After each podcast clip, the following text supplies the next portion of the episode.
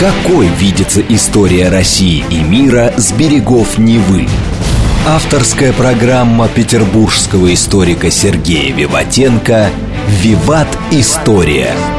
Самые яркие и самые загадочные страницы прошлого, судьбы людей и империй, великие достижения и потрясения от древних времен до современности. «Виват. История». Программа предназначена для лиц старше 16 лет. Здравствуйте! Вы слушаете «Радио говорит Москва». В эфире программа «Виват История». У микрофона Александра Ромашова и в студии, конечно же, автор и ведущий программы «Петербургский историк» Сергей Виватенко. Здравствуй, Сергей! Здравствуйте, Саша! Здравствуйте, дорогие друзья! Я хочу напомнить нашим слушателям, что у нас в конце выпуска викторина, призы для которой книги нам предоставил Санкт-Петербургский центр благородного воспитания, семейный культурный центр. А тема сегодняшней программы – петербургские святые. Ну, да, дорогие друзья, небесные хранители Петербурга, назовем это так. Ну, а, перед программой все-таки скажу пару слов. А, нас слушают разные люди – и разным людям, естественно, интересны разные темы да, наших передач. Поэтому, скажем так, наверное, и популярна наша передача, что ее могут прослушать и левые, и правые, и другие там, да, люди нашего большого человеческого российского спектра. И меня попросили рассказать про русских святых, о святых Санкт-Петербурга, которые у нас тут воссияли или которые нам помогают и прочее. Можете относиться к этому как хотите, да, но в принципе эта передача будет историческая. Ну, к тому же сейчас Петербург в очень большом тренде как туристическая столица да. Э, нашего государства, поэтому вот такие имена, которые мы сегодня будем называть, Александр Невский, Ксения Блаженная, угу и другие, а, они так прочно вписались, мне кажется, в историю нашего города, что без этого невозможно знать наш город, и тем более, что вы постоянно, если приезжаете в Санкт-Петербург, будете встречаться с этими именами здесь так или иначе. Ну, точно столкнетесь, это иных, правда. да, исторических каких-то угу. строениях, ну и так далее. Но обо всем по порядку. Итак, э, петербургские святые. Да, дорогие друзья, ну, Давайте, Саша, вспомним вместе. Вы уже как бы несколько имен назвали, да? Все-таки кто же небесные хранители Петербурга? Ну, нет такой официальной какой-то вещи, но все равно они присутствуют, да? В первую очередь это апостол Петр. Почему апостол Петр? Мы еще о нем поговорим, но, наверное, наш город Санкт-Петербург. Да, святой, святого Петра город. Да, определенно. Те, дорогие друзья, кто считает, что наш город назван в честь Петра I, они ошибаются. Александр Невский. Безусловно. На да. этих территориях он был, но он тоже является нашим покровителем. Да? Поэтому в нашем городе две станции метро названы в честь его. Улица, проспект, площадь, как минимум один памятник, Александр Невская лавра, ну и прочее, прочее, прочее. Да, конечно же, он сильно вошел в историю нашего города. А Иоанн Кронштадтский, да. Ксения Петербургская, а также есть э, люди, которые отвечают за территорию ну, Петербурга и вокруг нее, да, это преподобный Сергий Герман Валаамский, угу. Александр Свирский, Серафим Вырицкий, митрополит Петроградский Вениамин, ну а также другие подвижники собора петербургских святых. Итак, э, Саш, ну, наверное, Начнем вот с чего. А согласно христианской традиции, у каждого города, вне зависимости от его статуса и численности населения, существуют свои небесные покровители. Святые, чья земная жизнь была связана конкретно с этой местностью. Ну и поэтому 16 мая по нынешней 27 1703 года на Заячьем острове в устье реки Нева Петром I и его сподвижниками была заложена крепость, которая послужила основанием для будущего города или столицы. Это случилось, Саша, в Троицын день, и поэтому именно Пресвятая Троица считается первым небесным покровителем Санкт-Петербурга. А какая первая церковь построена в нашем городе? Ну, наверное, Троицкая. Троицкая, да. да. Троицкий собор, который находился у Троицкого моста, да, да. понимаете, на Троицкой площади. А большевики его взорвали, угу. да. Но в принципе, да, еще раз, первый в нашем городе собор был посвящен именно Троице. И, кстати, об этом у нас тоже как-то не любят говорить. А надвратная церковь в Александрийской лавре кому посвящена? Ну вот ворота, когда ты входишь туда, никогда не замечаешь, а ты посмотри. Ну, во-первых, Троица, да? Там, угу, кстати, Рублевская угу. Троица есть. Но самое главное, дорогие друзья, Саша, для тебя тоже будет, наверное, интересно, что это святое место называется Свято-Троицкая обитель Александра Невская лавра. Угу. Да, Троицкий собор там главный. А вот имя другого небесного покровителя напрямую связано с названием города. Это Санкт-Петербург, назван не честь основателя Петра I, а имя святого апостола Петра. И закладывался город по благословению архиерея Воронежского митрополита Митрофания, который заявил Петру еще в юности будешь жить в других дворцах на севере и воздвигнешь новую столицу, великий город честь святого Петра.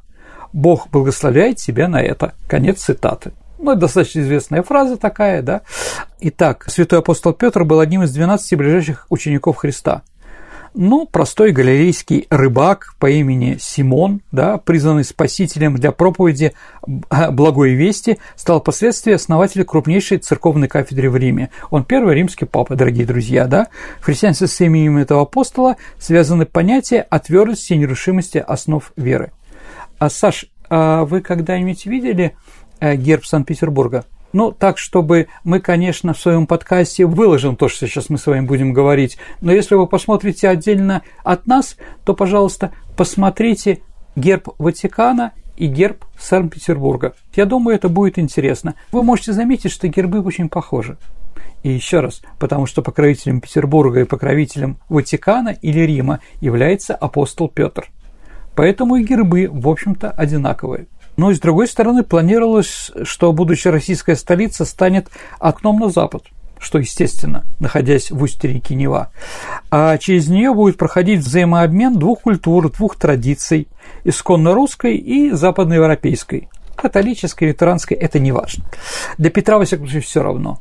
И именно святой Петр, Саша, осуществлял свою проповедь христианства не только на Востоке, но и на Западе. У нас об этом была передача. Кроме того, в переводе с греческого Петр как переводится? Камень.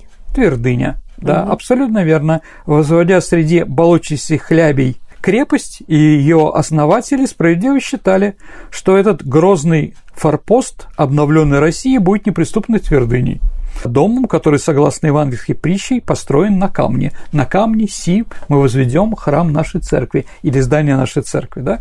С другой стороны, что мы всегда назывались твердыней, я приведу примеры историографии ну, Великой Отечественной войны и блокады Ленинграда. А лучшая, одна из лучших книг по истории блокады – это, конечно, «Защита Невской твердыни». Это Ковальчука и Геннадия Леонтьевича Соболева.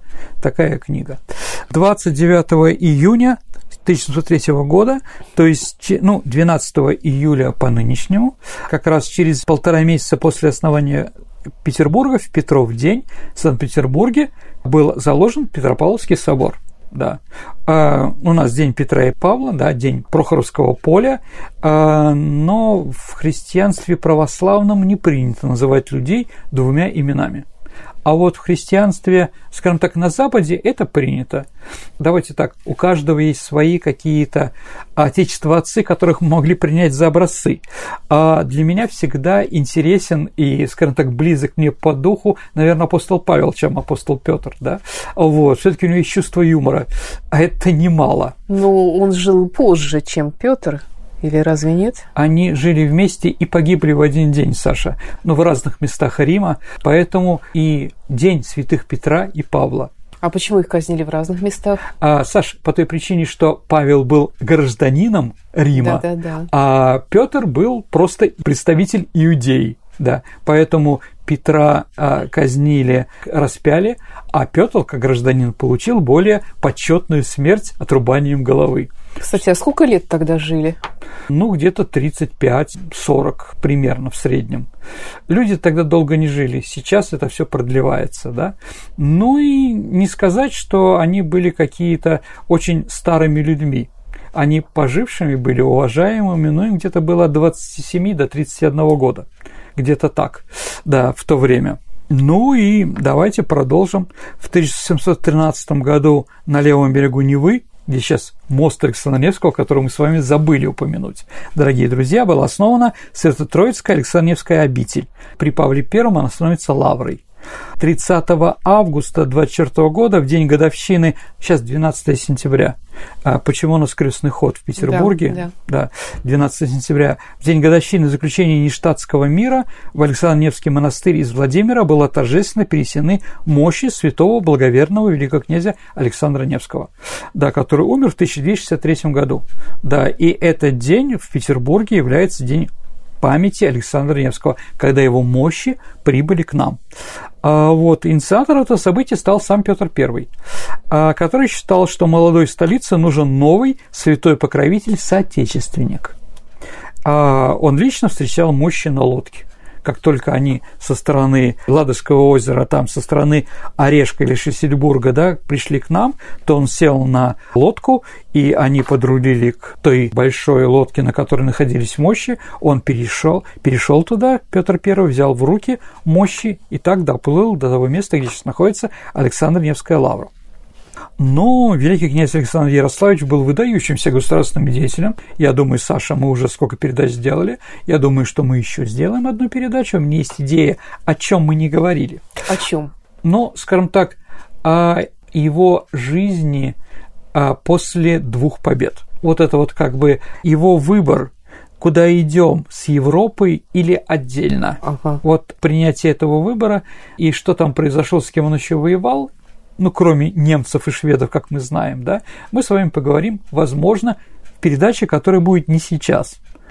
Итак, он оберегал Русь как от набегов крестоносцев, так и давления со стороны татаро-монгольских завоевателей, но и прозвище Невский князь получил за победоносную битву со шведами на реке Нева.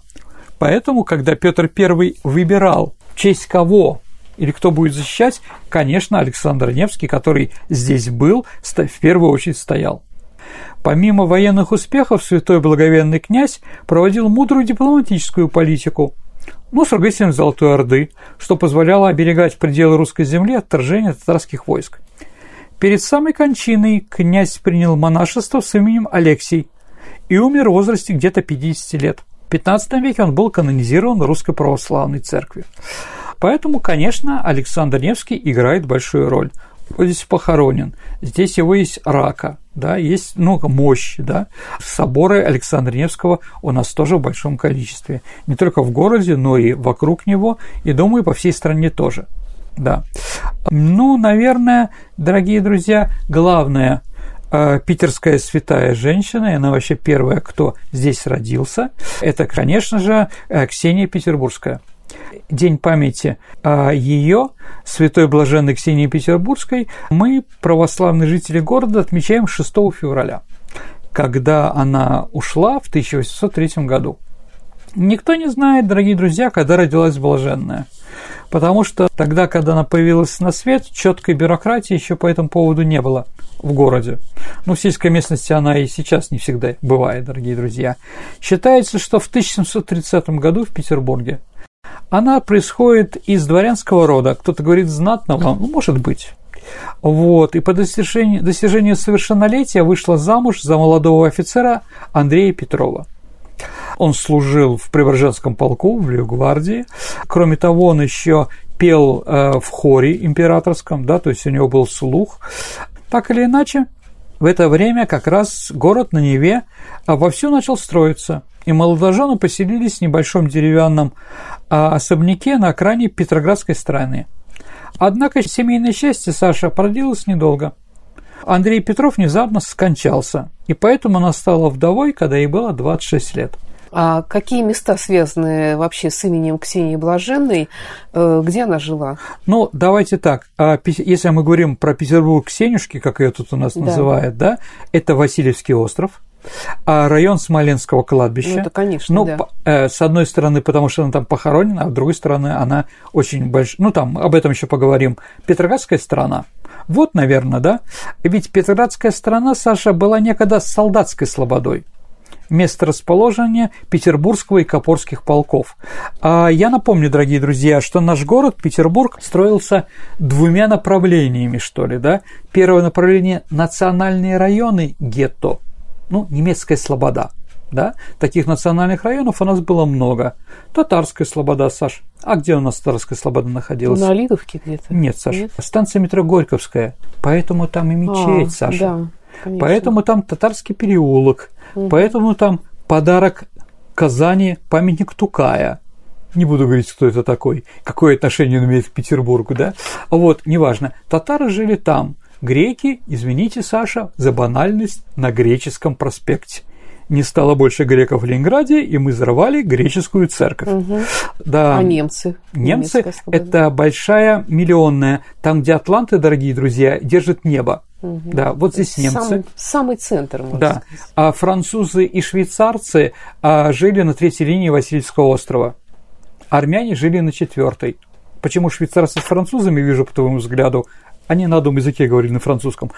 Вот одно пятно застройки у нас, да, при Петре Первом. Второе пятно застройки – это э, гарнизоны русских полков.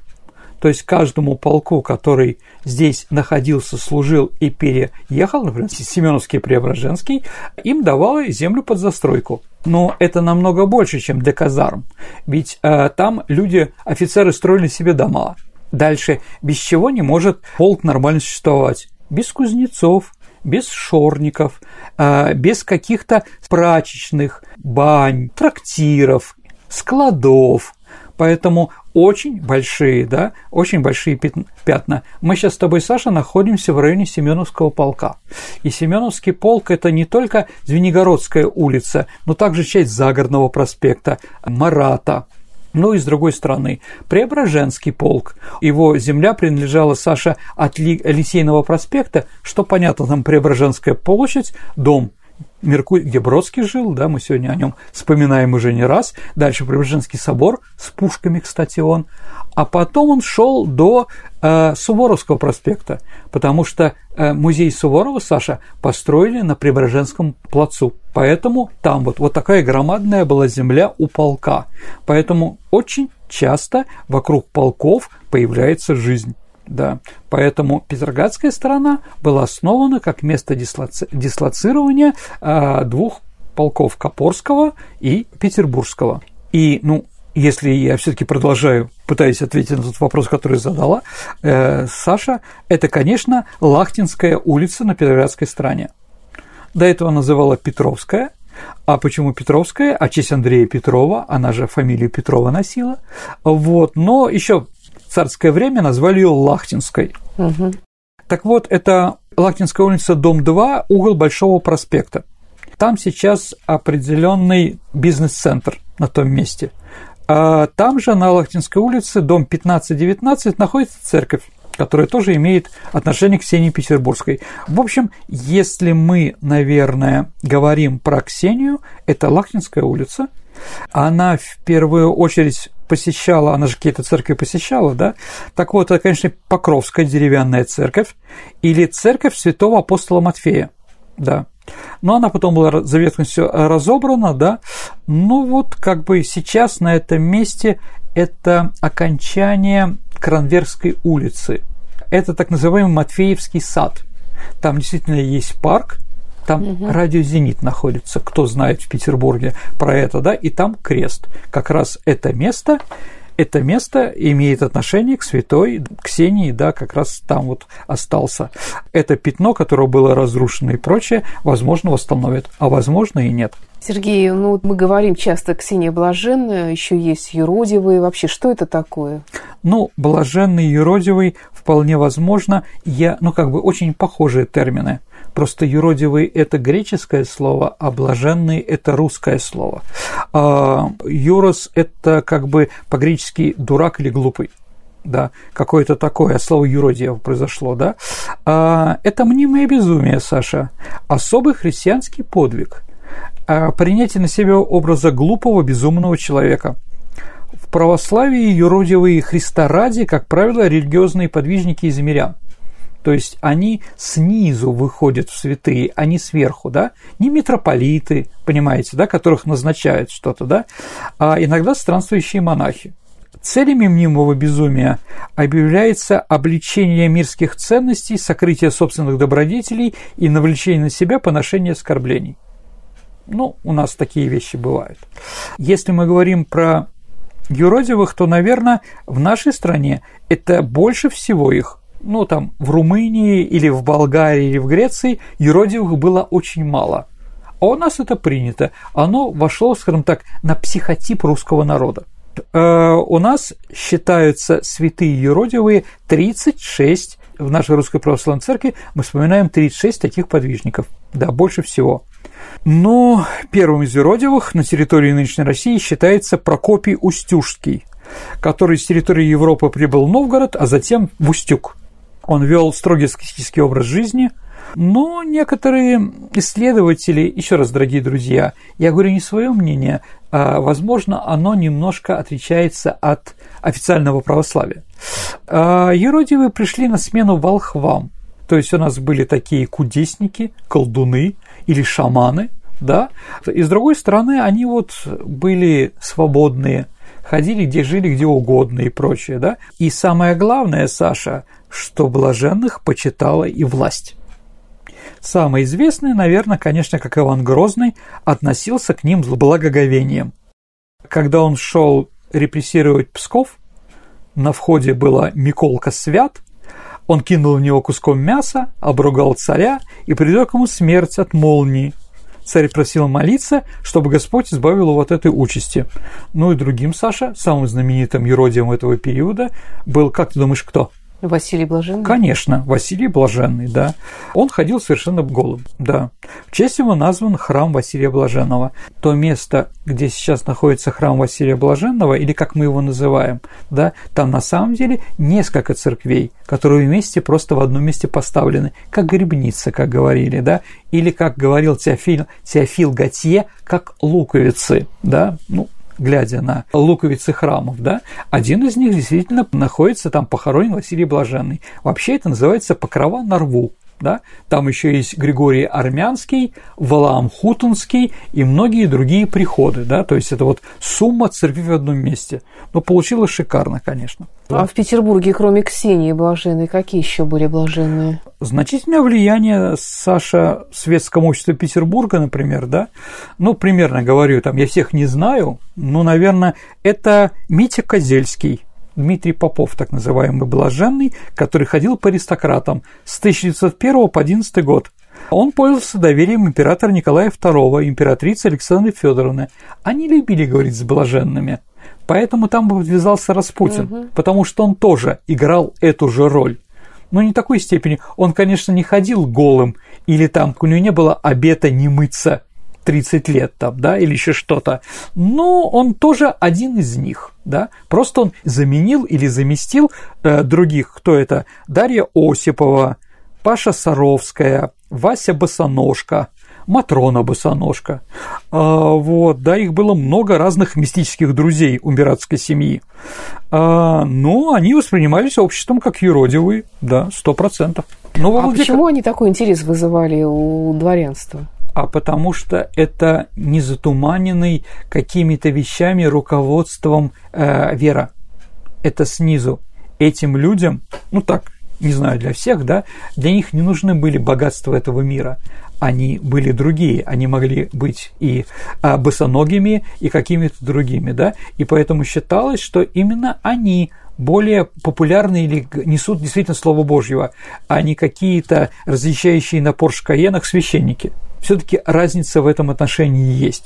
Сергей, я предлагаю прерваться на пару минут, послушать новости на радио «Говорит Москва». Прекрасно, дорогие друзья, давайте узнаем новости из Москвы. Какой видится история России и мира с берегов Невы? Авторская программа петербургского историка Сергея Виватенко «Виват. История». История. Вы слушаете «Радио говорит Москва». Продолжается программа «Виват История». В петербургской студии по-прежнему историк Сергей Виватенко и я, Александра Ромашова. И тема сегодняшней программы – «Петербургские святые». Да, дорогие друзья, давайте вернемся к нашим небесным защитникам. Ну, наверное, вот э, я еще не расскажу о старице блаженной Анастасии Андреевой. Особым почитанием при жизни она пользуется в городе Владикавказ – она там была. Сохранилось множество свидетельств ее посмертной помощи. а во время боев 42 года старицу, она скончалась 10 лет назад, в 32 году, да, старицы видели а, на улицах ночного города, ну, ее хорошо помнили до этого. Постукивая по мостовым деревянным посохам, старица Анастасия ходила по ночному Владикавказу и на вопросы удивленных горожан отвечала, что охраняет город от немцев. Я просто был достаточно недавно в Владикавказе, поэтому я там много чего насмотрелся и прочее. Город интересный, дорогие друзья. Она являлась и солдатом, охраняющим рубеж города, а который проходил недалеко от того места, где она была похоронена. А в Аграде, по-моему, это Линский храм называется. И говорили, что фашисты столицы Северной Осетии не возьмут. И действительно, если вы будете в Владикавказе, то вы увидите место, где немцы дошли до него, да, ну, немного осталось. Это как до Санкт-Петербурга, до Ленинграда, да. Кстати, на могиле старицы группа прихожан Илинского храма были очевидцами явления Божьей Матери. Ну, скажем так, дорогие друзья, мать современного патриарха Грузии Ильи II, она как раз присутствовала при этом, да, и как бы я думаю, что Илья II более интересно об этом расскажет, чем я. Кому интересно, сами почитайте и прочее. Но, как видите, тут православие такое кавказское, э, с разных сторон. Ну, давайте, Саша, вернемся к Ксении. А после мы остановились на похоронах, да? После похорон Ксения была безутешна, а на свое имя перестала откликаться, а кто узнавал при встрече, она отвечала «Я Андрей Федорович, а Ксюшенька моя скончалась и мирно почивает на кладбище». А многие даже подумали, что несчастная сошла с ума. И действительно, вдова пожертвовала свой особняк знакомый, раздала все свое имущество, деньги, облачилась в зеленый мундир мужа и красную юбку, ну, цвет Преображенского полка, и стала скитаться по улицам, живя подаяниями, Люди жертвовали охотно, зная, кем была просительница в прошлом. Как-то раз хозяин одной лавки положил ей в карман несколько золотых монет.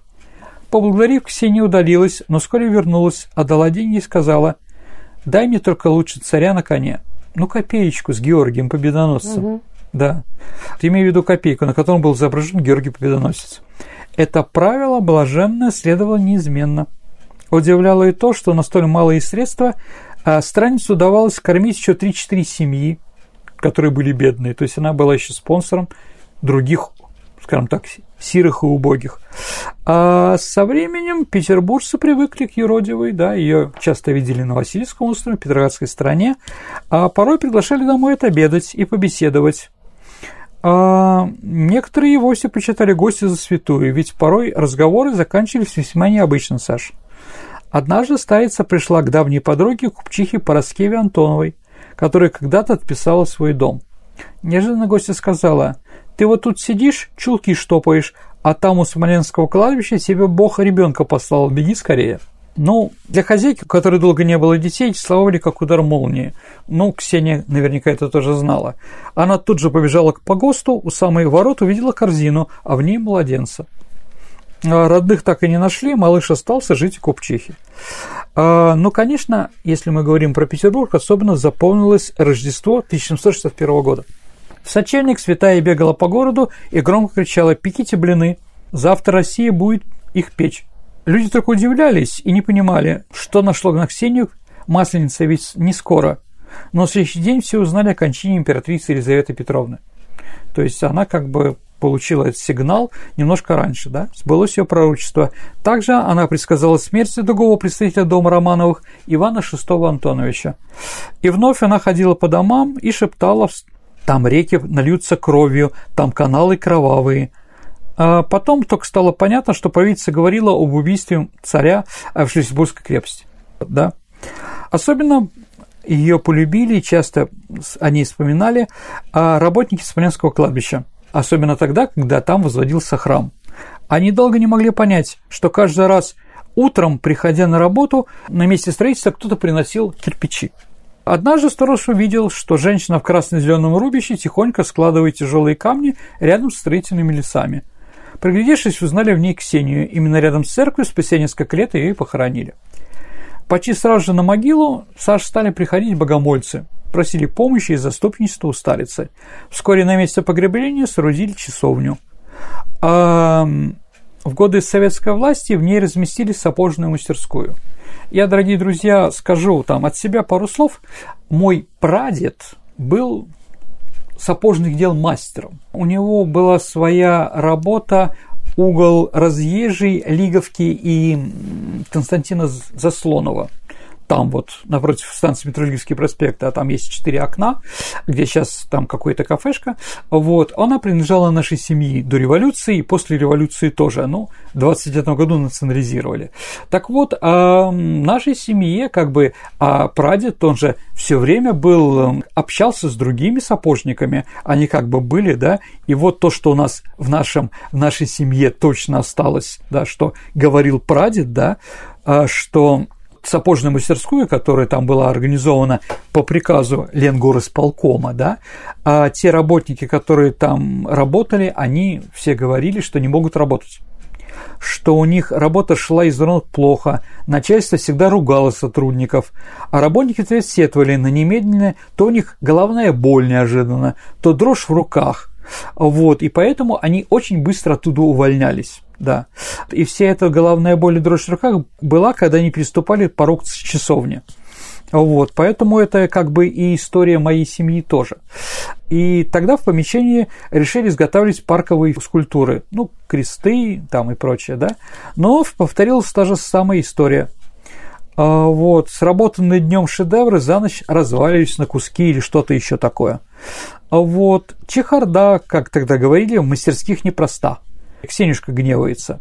Ну и все, наверное, изменилось, когда началась перестройка, и в 1988 году а, Ксению Петербургскую канонизировали. Часовню восстановили, и к ней вновь потянулись вереницы верующих. Да. Но свой подвиг она, небесная покровительница нашего города, несла в нашем городе. Да. Поэтому, конечно, она является первой петербургской святой. А вот вторым человеком он не родился в нашем городе, но он творил в нашем городе, это, конечно, Иоанн Кронштадтский. 2 января православная церковь отмечает День памяти святого Иоанна, праведного Иоанна Кронштадтского. Он умер в 1908 году. Особенно торжественно отмечается этот день в так называемом Ставропегальном Иоанновском женском монастыре на набережной реки Карповки. Ну, Саша, напротив радио и телевидения. Да, наш... я неоднократно там бывала, очень красивое место, угу, интересное. Да. Угу. А от чего такое название этого храма? Ставропегальный? Да, да. А, Ставр по-гречески значит крест. Крестовоздвиженский. Ну, как бы вот так вот по-другому, да. А, он был основан самим отцом Иоанном. А почему Иоанновский монастырь стал Иоанном, понятно, что не честь Иоанна Кронштадтского, да, я, может быть, скажу немножко попозже. Итак, родился праведный в 1627 году в глухом селе Сура Архангельской губернии. Ну и как бы э, он с детства захотел быть священником, закончил семинарию, а потом прибыл э, в Санкт-Петербург. Да, если говорить четко, он все-таки был не в Петербурге, а в Кронштадте. Это все-таки тогда был отдельный немножко город, но все, он поэтому Иоанн Кронштадтский. Сейчас это, конечно, часть нашего города. Ну, давайте так. А город Кронштадт в конце XIX века представлял собой беднейший затворки столицы. Не только бедняки, но и состоятельные жители города, потерявшие духовные ориентиры, обращались, да, почему-то собирались там. И, с другой стороны, там как раз был Иоанн Кронштадтский, поэтому очень многие шли или на лодках тогда, или по льду. Ну, это же остров тогда, по-моему, так дойти, да. да, разве что зимой. Зимой, зимой, да. Приходили к Иоанну за помощью прославивший своими молитвами и пророческим далом не только Кронштадт и Петербург, но весь российский север, святой Иоанн Кронштадтский был канонизирован 14 июля 1990 года. А в 1889 году, да, ну, скажем так, он был очень популярен и очень известен. Поэтому, а, скажем так, чьи жизни связаны с Иоанном Кронштадтским из тех, кого мы знаем, почитаем или прочее.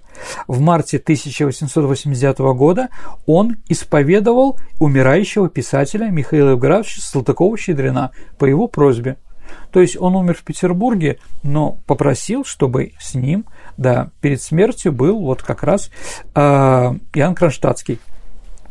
11 октября 1994 года, Саша, по вызову великой княгини Александры Иосифовны и греческой королевы Ольги Константиновны святой Иоанн прибыл в Ливадийский э, дворец к тяжелобольному императору Александру III. То есть он был э, в последние часы жизни рядом с русским императором. Тоже, наверное, говорит о популярности и авторитете этого человека. А по высочайшей воле он участвовал во всех печальных церемониях по перевозке тела почившего императора из Ливадии в Петербург, перенесении с Николаевского вокзала в Петропавловский собор, отпевании и погребении его в соборе. В 1903 году вместе с епископом Волынским Антонием Храповицким – ну, один из, одним из будущих основателей Русской Православной Церкви на Западе. Вот, он выступил с осуждениями Кишиневского погрома. То есть, когда начались еврейские погромы, он выступил как гражданская оппозиция, да. А можете почитать слово о кишиневских событиях, да. Чем навлек на себя гнев, негодование со стороны крайних правых. В том числе в письме христианам города Кишинева он просил у них прощения за суждение исключительно погромщиков и заявил, что в погромах виноваты они, ну, в том числе, да. Он в своих посланиях осуждал революцию, призывал Господь верил нам русский великий спасительный талант православной веры. Поэтому восстань же русский народ против всех этих вот ужасов, которые тогда происходили, а именно хулиганство, грабежи, а пожары, террористические акты и прочее. Иоанн Кронштадтский стал вдохновителем одним учредителем Союза русского народа, так называемых черносотенцев, в 1905 году. Поэтому к нему некоторые относятся достаточно, скажем так, ну, скажем так, критически, что ли, да. А, но надо сказать, что он занимался очень обширной в своей жизни благотворительностью. А, он был известен как подвижник и популяризатор трезвеннического движения в русской Российской империи. Являлся, в частности, почетным членом и жертвователем Казанского общества трезвости, издающим массами тиражами слово отца Иоанна Ильича Сергеева, а его фамилия была Сергеев, да, против пьянства, и другие его проповеди и обращения – а большим значением имел открытие, открытие стараниями Иоанна Кронштадтского и барона Отто Бусгефдена э, дом трудолюбия при Андреевском попечительстве. В доме существовали различные мастерские, школы, ночной приют, народная столовая, также больница. Успешная деятельность Кронштадтского дома трудолюбия получила широкую известность, что привело к появлению подобных учреждений Саша по всей России – в конце XIX века их было около ста.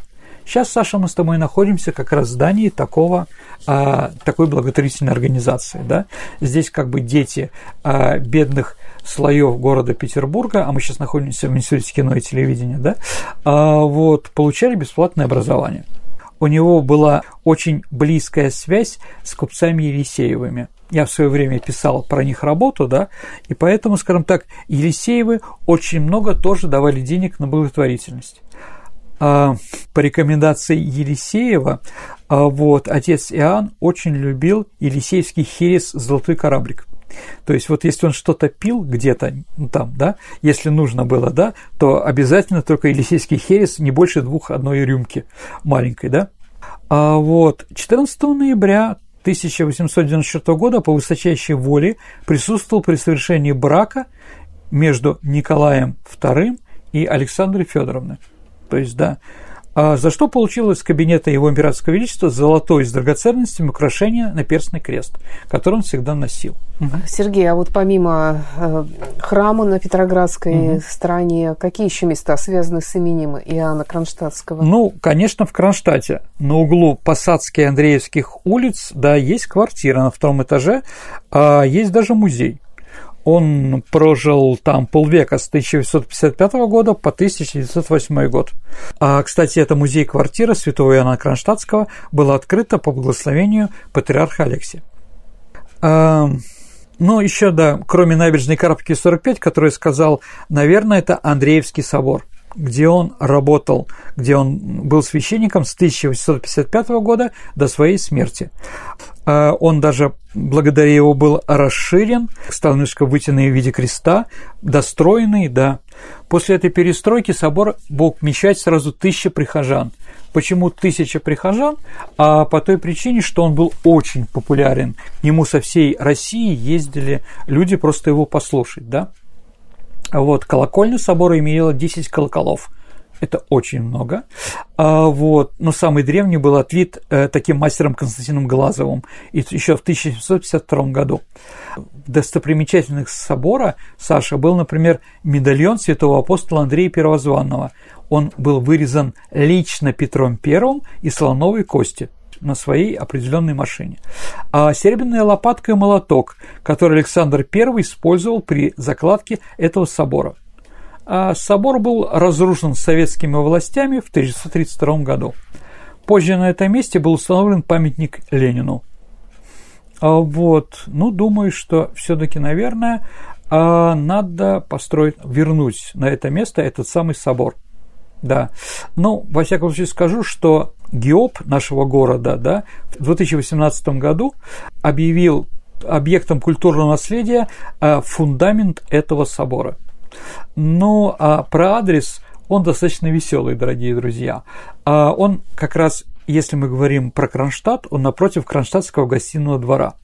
Между улицами Советской, Карла Маркса и Ленина. Угу. В общем-то, обложили святого ну, Иоанна со всех сторон, да. А вот. Ну и скажу, что обитель святого Иоанна, э, как на Карповке, это святой Иоанн Рыльский, да. И он как бы еще, отец Иоанн при жизни просил, чтобы его похоронили там. Вообще, дорогие друзья, Иоанн последние три года очень страдал от мучительной болезни, так скажем так, мочевого пузыря – некоторые почитатели и некоторые исследователи связывают эти болезни с преданием об увечьях, нанесенных отцу Иоанна в Паховую область, в одном из домов, куда его пригласили для молитвы э, над больным. Он сразу говорил тем двум женщинам, которые его туда ведут, что на заклание меня ведете, несколько раз сказал, да, вот, он туда пришел, дверь была закрыта, а вот потом услышали грохот и так далее и тому подобное, а его кучер, который был здоровый человек, выбил, выбил дверь, и они спасли отца Иоанна, но ранение туда потом привели к его смерти. А почему ты говорил, что это спорный немножечко вопрос э, канонизации? Отец Иоанн попросил своих спутников никогда об этом не рассказывать да, с цитатой, чтобы не было погромов. Конец цитаты. То есть, как бы, ну вот, против Иоанна, да, как бы было много людей, которые его ненавидели, боялись и прочее. То есть его в этот дом заманили, получается? Ну, в общем, да, дорогие друзья. Я чет... Давайте так, нет у, у историографии четкое мнение по этому поводу.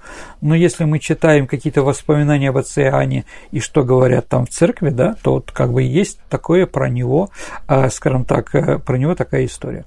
А, Сергей, ты упоминал Петроградского митрополита Вениамина. Да, действительно, это еще один русский православный святой, который, да, Петроградский, наверное, об этом что-то говорит. Действительно, а, Вениамин стал митрополитом нашего города в августе 1917 года.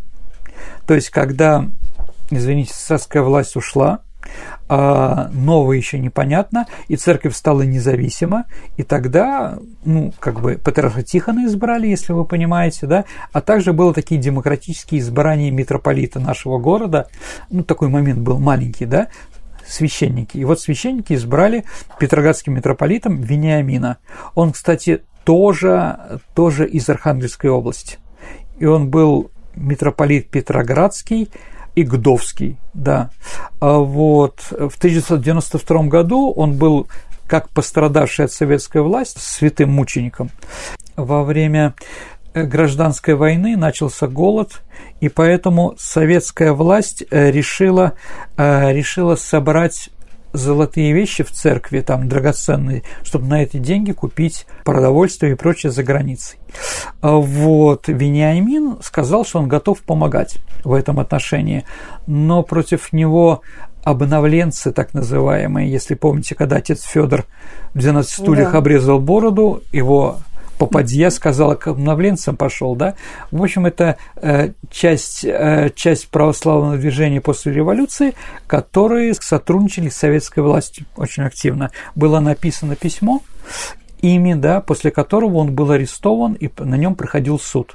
Суд проходил в здании нынешней филармонии, на Михайловской улице, да, а, и там, скажем так, было много священников, которых судили, но благодаря хорошей защите двух эм, юристов, они были юрисконсул Александринской лавры, это Юрий Петрович Новицкий и Иван Михайлович Ковшаров, да, а смертный приговор а, получили не все, а только четверо в том числе и Петроградский Дмитрий Вениамин. Кстати, они тоже были юристы, были расстреляны. Их расстреляли в ночь на 13 августа 1922 года. Они являются новомучениками. А вот, узнав о том, что ему смертная казнь, Вениамин сказал, слава тебе, Боже, за все. И вот его на Ржевском полигоне расстреляли. Да, ну, много священников, которые были репрессированы в 30-е годы, а в том числе и петербургских, они тоже, скажем так, имеют отношение к лику святых. Да. Ну вот, Саша, наверное, тогда мы на сегодня с вами закончим. Если нашим слушателям будет интересно, мы расскажем о Серафиме Вырицком, не знаю, там, о Матроне Петровне Щербининой босоножке там, ну, что у нас там еще останется. Ну вот, а так мы сегодня познакомили вас с одной еще частью нашей культурной традиции, и российской, и петербургской, да, о месточтимых святых, да. Спасибо, Сергей, за интересный рассказ. Ну а теперь настало время нашей исторической викторины, в которой мы разыгрываем призы книги, которые нам предоставил Санкт-Петербургский центр благородного воспитания. Сергей, напомни вопрос последнего выпуска. Последний раз, дорогие друзья, мы с вами говорили о смерти Петра III, дорогие друзья. И вопрос был такой. В те дни, когда императора Петра III свергали с престола, один из участников переворота воскликнул «Долой Кургузу Галштинскую!» И войска его поддержали криком «Ура!», ведь она многим была не по душе. А что такое Кургуза Галштинская? О чем речь? О военной форме. То есть Петр III навязывал, ну, Кургуза, значит, она, ну, очень, как это, когда человеку в ней некомфортно. Тесноватая. Тесноватая, да. Кургузы значит тесноватая. И поэтому войска не любили немецкую тесноватую форму, да. Угу. И поэтому вот одно из криков, почему свергли Петра Третьего, это было такое. Есть у нас правильные ответы, Саша? Да, есть правильные ответы, но первым прислал Виталий Антипов сегодня. Поздравляю Виталия Антипова. Вы получите приз, о котором мы уже говорили. Ну а теперь новый вопрос. Итак, дорогие друзья, Петербургский музей, в который входит Самсоневский, Смольный, Исаакиевский собор и Спас на Крови, в обиходе называют тремя словами, которые часто сокращают до трехбуквенной аббревиатуры. Этой же аббревиатурой, дорогие друзья, обозначает известное российское учреждение, официальным символом которого является белая звезда надежды. Напишите эту аббревиатуру – Ваши ответы вы можете присылать нам на электронный адрес радиовиват собака mail.ru либо вступайте в наше сообщество ВКонтакте, там вы можете найти Сергея Виватенко и меня, Александру Ромашова, и в личном сообщении отправить ваш вариант ответа. Ну а на сегодня все. Это была программа «Виват История». До встречи в эфире. До свидания, дорогие друзья. До новых встреч в эфире. Берегите себя.